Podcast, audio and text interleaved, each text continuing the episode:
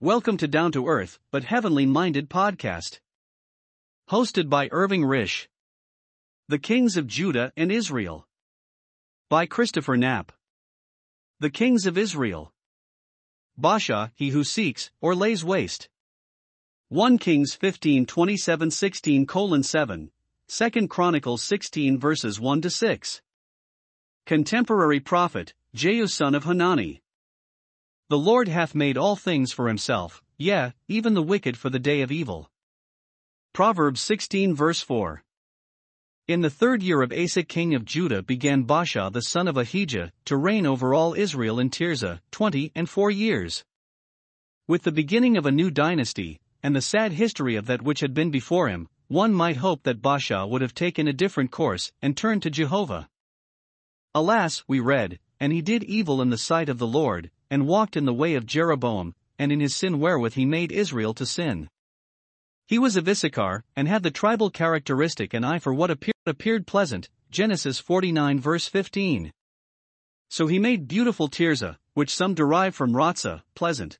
See Song of Solomon 6 verse 4, the royal residence during his reign. Whatever he may have known of God's purpose in the cutting off of Jeroboam's house, his motive was not one of righteousness, like Jehu's, later, for he was no better than those he murdered, and continued to walk in their sin.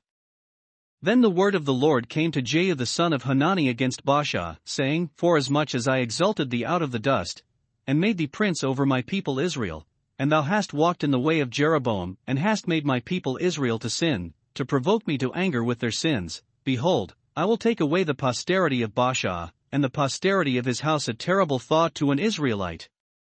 And will make thy house like the house of Jeroboam the son of Nebat. Him that dieth of Baasha in the city shall the dogs eat, and him that dieth of his in the fields shall the fowls of the air eat. His doom, and that of all his house, is here solemnly pronounced. Out of the dust implies his lowly origin.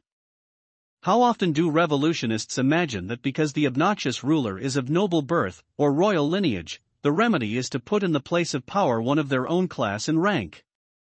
And how soon are they made to learn that a servant when he ruleth is the very worst type of tyrant known? No, it is not a question of natural birth, whether high or low, but of new birth and ruling in the fear of God which gives to any favored land such sovereigns as Victoria the Good. Baasha was of plebeian stock, yet his name, he who lays waste, tells only too accurately what kind of a ruler he proved himself to be.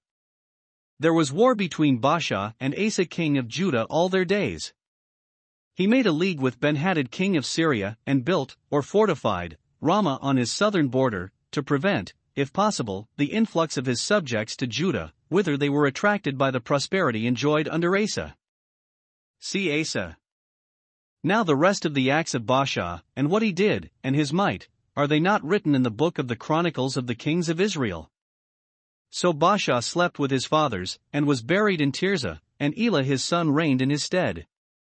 And then a supplementary verse is added, to emphasize the fact that it was because of his idolatries and murder of the house of Jeroboam that God judged him and his family, and also by the hand of the prophet Jehu the son of Hanani came the word of the Lord against Baasha, and against his house, even for all the evil that he did in the sight of the Lord, in provoking him to anger with the work of his hands, his idols, in being like the house of Jeroboam, and because he killed him. God, who looks upon the heart, sees him, but as an assassin for the accomplishment of his ambitious designs, slaying King Nadab and the entire house of Jeroboam.